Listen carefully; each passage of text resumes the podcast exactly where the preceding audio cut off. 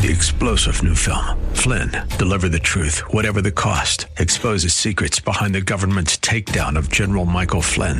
Flynn knew what the intel world had been up to. He ordered the first audit of the use of contractors. This set off alarm bells. He told the truth. He was the most dangerous person for Donald Trump to hire. They had to get rid of Flynn.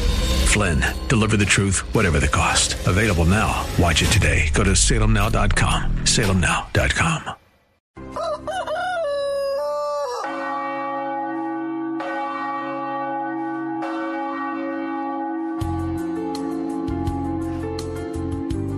Good morning, my dear friends, to all our dear audience on KNUS 710 AM or via podcast. I welcome all of you. This morning, we shall interact first by waking up, praising God. If you're married, give a good and warm, safe greeting to your wife or to your husband. Give a good warm morning hug or welcome with a special social distancing safety, of course, to your children and to all those who you live with. Do me a favor. It's okay to turn on your radio at 6 a.m. on Sunday morning.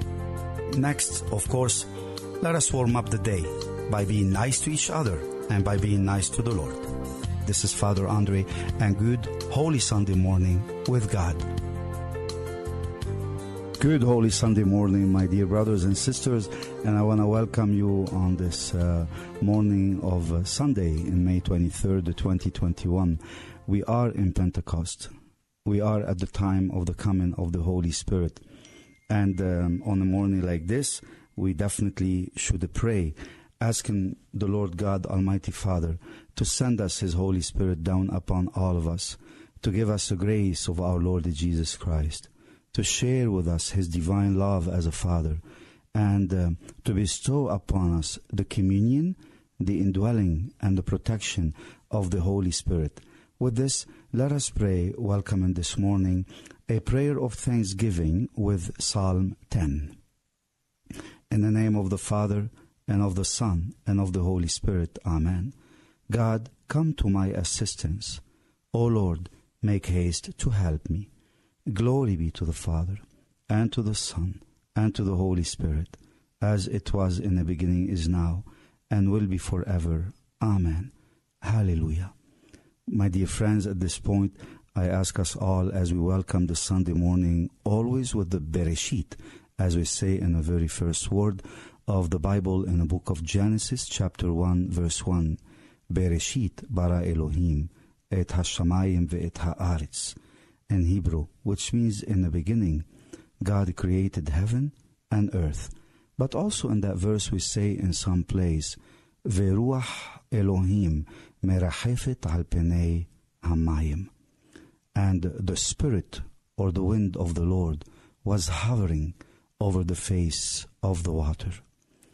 Take a moment. Enjoy this morning. Wake up. Breathe in the Holy Spirit and let the Holy Spirit remove from you in tongues of fire all iniquities, remove from all of us all of our sins, instill in us a good holy dwelling place to be temples in the Holy Spirit for Jesus Christ, who He told us, Once I come and I'm invited, I will bring my Father with me. So, with this, blessed are the poor Remember, the kingdom of heaven is theirs. In Luke chapter 6, verse 20. And uh, remember, the Lord is just, my friends. Do not be afraid. He will defend the poor. Hallelujah. And let us pray a little bit with Psalm 10 saying, Lord, why do you stand afar off and hide yourself in times of distress? The poor man is devoured by the pride of the wicked he is caught in the schemes that others have made. For the wicked man boasts of his heart's desires. The covetous blasphemes and spurns the Lord. In his pride, the wicked says, He will not punish. There is no God. Such are his thoughts.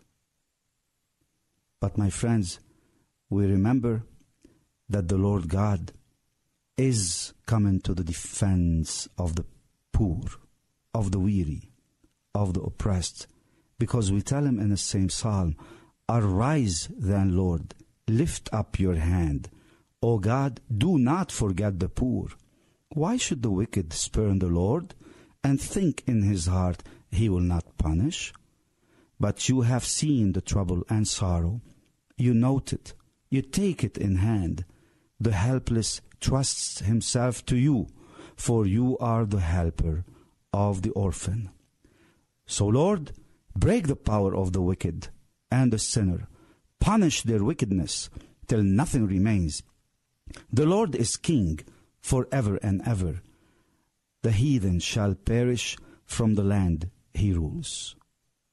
With this, my friends, let us make the sign of the cross and welcome this beautiful Sunday morning with Father Andre, welcoming again a friend of the show and a very good mentor, if I may call him, Dr. Christian Alting von Geusau, a human rights expert. Uh, um, president and rector of the ITI Catholic University, founded by late uh, and uh, the great Saint Pope John Paul II in Trumau in Austria, and he's the president of the International Catholic Legislators Network. Dr. Christian, good holy morning to you. A blessed holy morning on this beautiful day of the Pentecost, that the Holy Spirit may guide us through these troubled times. Dr. Christian, just a small personal question. Um, who is the Holy Spirit for you, for you personally? I know theologically we know you know who He is, but for you personally, how often do you recall the Holy Spirit in your prayers?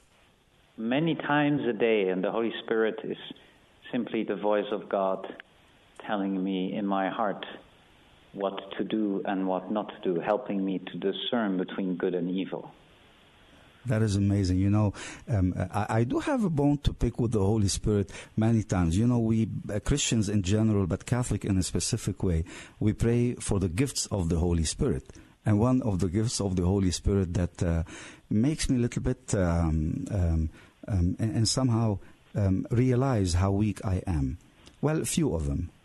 One is courage, and the other one is fortitude. Courage and fortitude. I wish many times, and now you're such an expert on religious freedom, and uh, you're such a wonderful voice um, to maintain in the public square of the academia. Um, I would call him the rights of God, the voice of God, and definitely the rights of His faithful, and the voice of justice, law, reason in nature of our human life. When I pray those gifts to the Holy Spirit and I ask Him for courage and fortitude, I feel like I'm to be faced with martyrdom right away. I'm to be killed. And I know this is a bad temptation. I know the gift of courage and fortitude actually makes us go beyond the obstacles. Do you believe today, with the gifts of the Holy Spirit, Christianity is lacking a little bit of courage?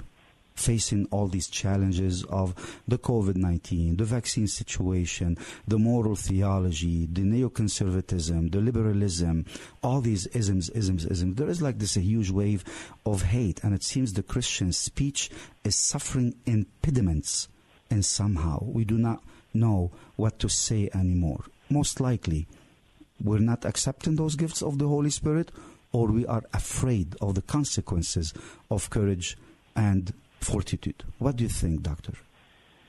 Well, Father, that's a, that, that is a, a beautiful question, which in itself would uh, fill a, a, lot of time, but I will, I will try to keep my answer short.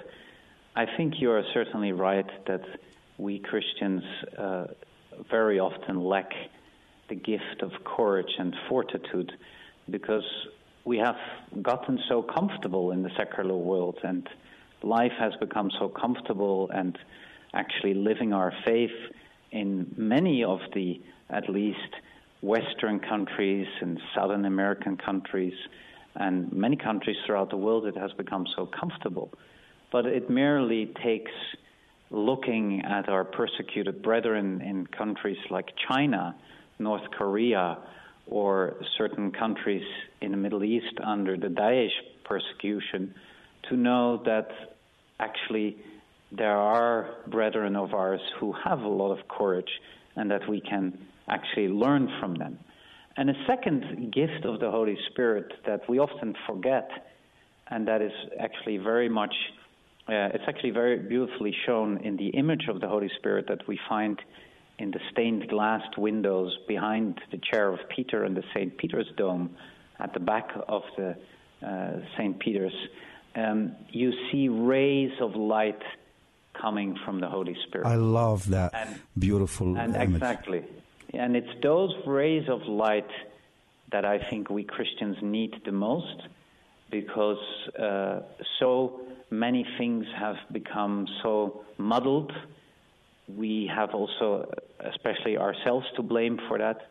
Things have become so muddled, and the message of the gospel has become often so muddled because we're sort of trying to, you know, make it a softer message or trying to adapt it to the winds of the times, and that, of course, brings a lot of unclarity. So, if we would start as Christians returning some clarity to the gospel message, then the Holy Spirit, actually, and for that we need the Holy Spirit, that would actually go a long way of being able to answer all these challenges that you just mentioned for, for those who are joining us, this is Good Sunday Morning with Father Andre, and we have uh, on the phone in this holy season of Pentecost, the coming down of the Holy Spirit upon the apostles and the Virgin Mary, Dr. Christian Alting von Geusau. Um, he's a president and rector of ITI Catholic University, which was founded by the late and Holy Saint Pope John Paul II in Trumau in Austria, and president of the International Catholic Legislators Network. A friend of the show, we're talking again about the defining battle in the 21st century freedom of conscience and religion. And this is basically our third time we cover such topic. Uh, namely, this time, uh, Dr. Christian, I would love to cover for you in the context of the defining battle of the 21st century, which is religious freedom and freedom of conscience. First of all, Christianity honestly is being rebuked for using religious freedom. I did not know until I saw it to my eyes that um, in in certain areas in the previous administrations in the U.S. and it seems like even in the current administration, it seems they have a very, um, I would say, wrong understanding for religious freedom. I'm not sure if it is based on facts that they have seen or misinterpreted, or it is because we have not voiced properly our experience of religious freedom. But I know that um, um, under the Obama's uh, administration, there's Martin Castro, who was a U.S. Commission on Civil Rights um, chair. Uh, he once said religious freedom is often used as a code word for discrimination, intolerance, racism, sexism, homophobia, Islamophobia, and, quote, Christian supremacy. End of quote. This is a scary, Dr. Christian. And this was back, I believe, in 2008, if I'm not mistaken. From that time, there is so much misunderstanding, misconceptions. Did we ever respond against these accusations? Did we ever show our own definition of religious freedom? What do you think? Well, I think this this answer, this this quote that you give, Father, is a, a quote that shows crystal clear how deep the the misunderstanding is of what religion is actually about. But I have to say honestly that we are also at least partly ourselves as Christians to blame for that. Because as you hear in this listing, these are all the favorite themes of modernity and the favorite themes of the uh, do whatever you like and feel whatever you want uh, style of our of our times. And I think we as Christians have often failed to address these questions in the right way because if you live in a society as ours that has become so secularized and that has often become so disconnected from anything religious, we should not accept our fellow citizens who do not share our faith to actually understand what we're talking about when we're talking about things in religious in a in a religious sense. I'll give you an example. It's very hard to understand for people what the definition of marriage is, as we as Christians know what it is the union between one man and one woman that is open to life. But if you purely argue that from the religious side, then most people will not understand you. But I think what we should do is we should actually go to nature and reason as the bridge to our fellow citizens to debate this and to, to understand this. And Pope Francis, uh, uh, sorry, Pope Benedict, in his great speech before the German Parliament in 2011, actually exactly said this. He said, unlike other great religions, Christianity has never proposed a revealed law to the state and to society. Rather, it has pointed to nature and reason as the true sources of law. And also, nature and reason are the true sources of religious freedom. And so, I think in the whole narrative, we have to apply a completely different language where you would be surprised that we could find common ground. And I agree with you about the common ground. In fact, I wanted to bring to the attention of the listeners again. This is Good Sunday morning with Father Andre, um, conversing with the wonderful doctor and friend, uh, uh, Dr. Christian Alting von Geusau um, from Trumau, Austria, president of the International Catholic Legislators Network, talking about the defining battle in 21st century religious freedom and freedom of conscience. Doctor, in my in my readings, I was reading that in fact in the 1990s uh, religious freedom was a common ground for both, for the liberals and for the conservatives, for Democrats and, and for the um, Republicans at the time. And, and, and uh, shockingly and beautifully enough, it wasn't the conservatives who actually ran the bill in 1993 uh, for religious freedom. The, you will not believe it. Religious Freedom Restoration Act was in fact introduced in the House of Representatives, if I'm not mistaken, in March of 1993. And guess who introduced it? It was Chuck Schumer of New York, and in the Senate, it was Ted Kennedy of Massachusetts. And it right. passed unanimously in the House right um, a, a very nearly unanimously in the Senate as well. And then it was signed into a law by President Bill Clinton. So the, the, the Democrats basically, or today many, many, many of us, um, probably many of the people call Democrats liberals, which I, I, hope they make a distinction still to a certain extent because it seems they do care for the foundation of religious freedom. But today, mm-hmm. that thing totally changed. What did change? Why today, in the 21st century, 20 years after probably, or 25 years after, the same people who were the sponsors of the Religious Freedom Act, today and somehow are allowing that, are redefining religious freedom as a source of hate or bigotry or all of these problems. What happened? Well, I mean, it, it, there are various reasons for it, but I, I would just like to point out two things here that, that would fit in, of course, limited time that we have. The first is that, of course, the partisanship, the partisanship and the bickering that especially has happened in the United States is also very much a cause of all this because it has drifted the two main parties apart and has, uh, in, in many cases, really made it impossible to have a conversation on these issues. And that, of course, also by, especially, of course, the Democratic Party in many instances, uh, also being very much taken over by certain ideological uh, groups or interests uh, to which even most of the Democrats themselves would not want to adhere, that has been pushing the narrative in a certain direction, also where it regards uh, freedom of conscience and religion and this quote that you just gave. But again, I think it's also important that we also point the finger at ourselves, at Christians. I will give you a very concrete example. I have, especially in the past years, always been surprised to see in the debate around abortion that so many people use purely religious arguments. But that is absolutely not necessary. In fact, Pope Francis even said that a couple of months ago on a, in a speech he gave on the right to life and on protecting the unborn life. He made also very clear that we don't need to give a religious argument there in first instance. We need to give a human argument, he calls it. Uh, it's, That's it's beautiful. about humans.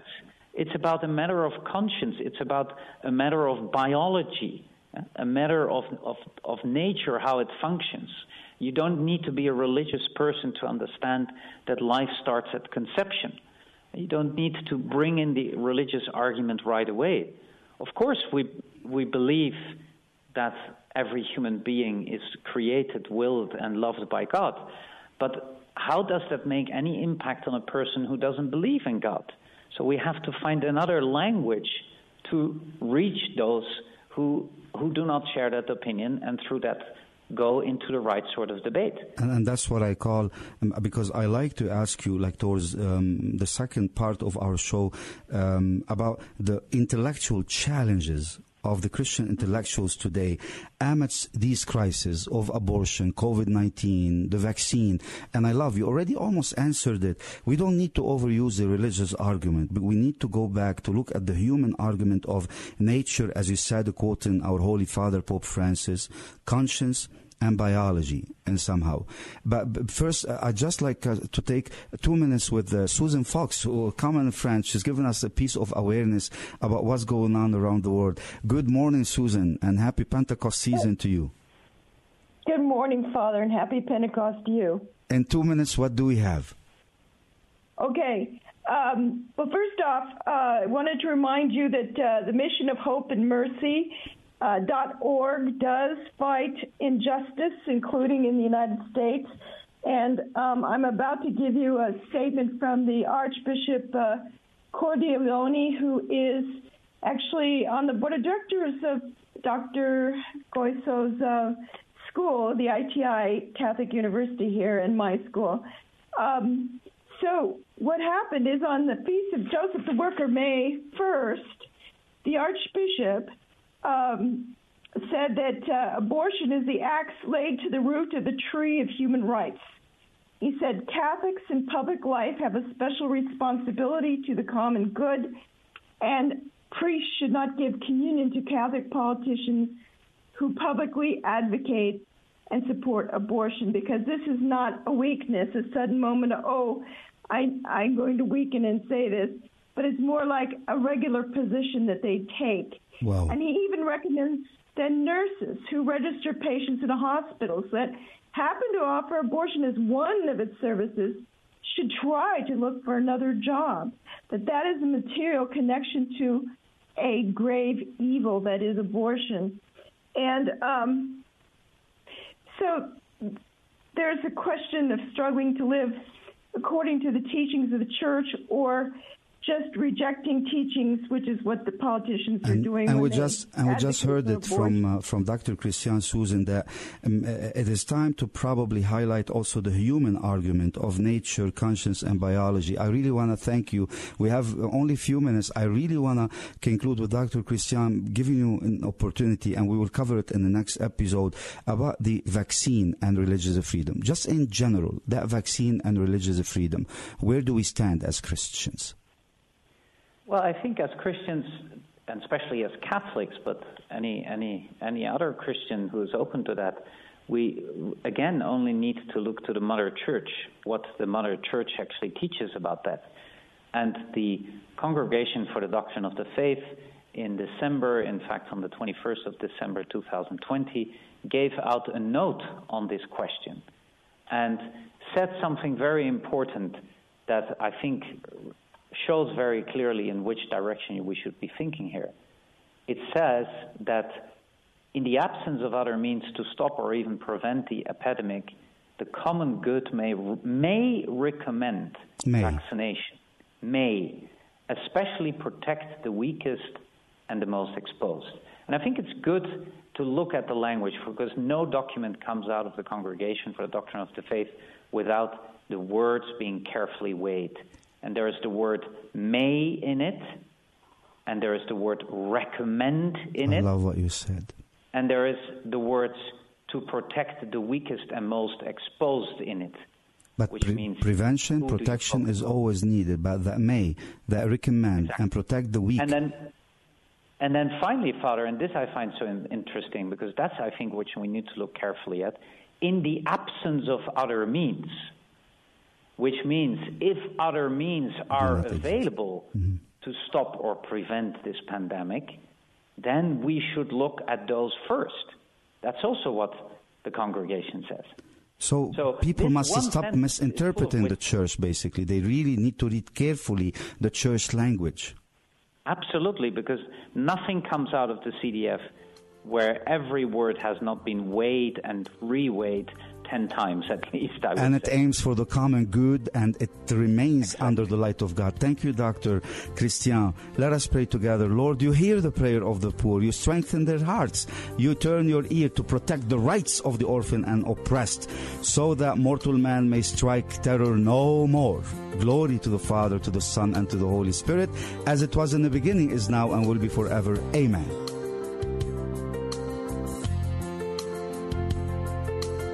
Thanks for joining us today for Good Sunday Morning with Father Andre. Father Andre and his team rely on your prayers and generosity to help feed over 5,000 families in Lebanon every month. Go to missionofhopeandmercy.org to learn more. Your support helps buy supplies from local farms and factories, employ truckers to ship the food, all to let these families know they are not forgotten. Go to missionofhopeandmercy.org and donate today and join us next week at 6 a.m. for Good Sunday Morning with Father Andre.